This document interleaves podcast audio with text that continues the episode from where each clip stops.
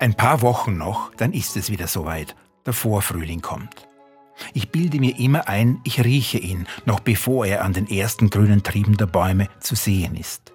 Nicht mehr so stark wie in meiner Kindheit im Dorf, nicht zwischen den Häusern, aber wenn ich mit dem Rad an die Donau fahre oder in den Augarten gehe, ist die Luft anders. Und der Wind weht auf eine ganz eigene Weise. Aber vielleicht bilde ich mir das auch nur ein, weil mir das Gedicht Vorfrühling von Hugo von Hoffmannsthal nicht aus dem Kopf geht, dessen treibende Kraft der Wind ist.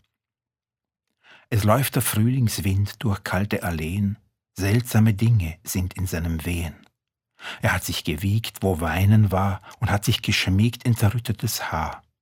Er schüttelte nieder Akazienblüten und kühlte die Glieder, die atmend glühten.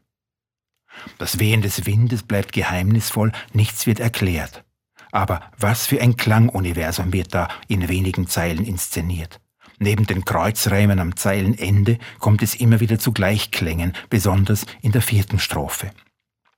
Lippen im Lachen hat er berührt, die weichen und wachen Fluren durchspürt. Auch der Rhythmus des Gedichtes ist spürbar, aber er ändert sich immer wieder. Es ist, als würde sich das Gedicht selbst im Wind drehen.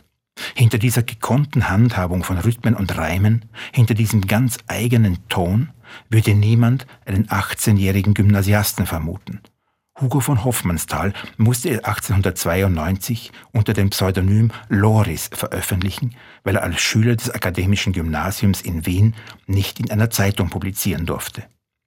Später musste er oft lange um ein Werk ringen, aber die frühen Gedichte schienen ihm wie von selbst aus der Feder zu fließen und prägen sich wie von selbst ein. Es läuft der Frühlingswind durch kahle Alleen. Seltsame Dinge sind in seinem Wehen.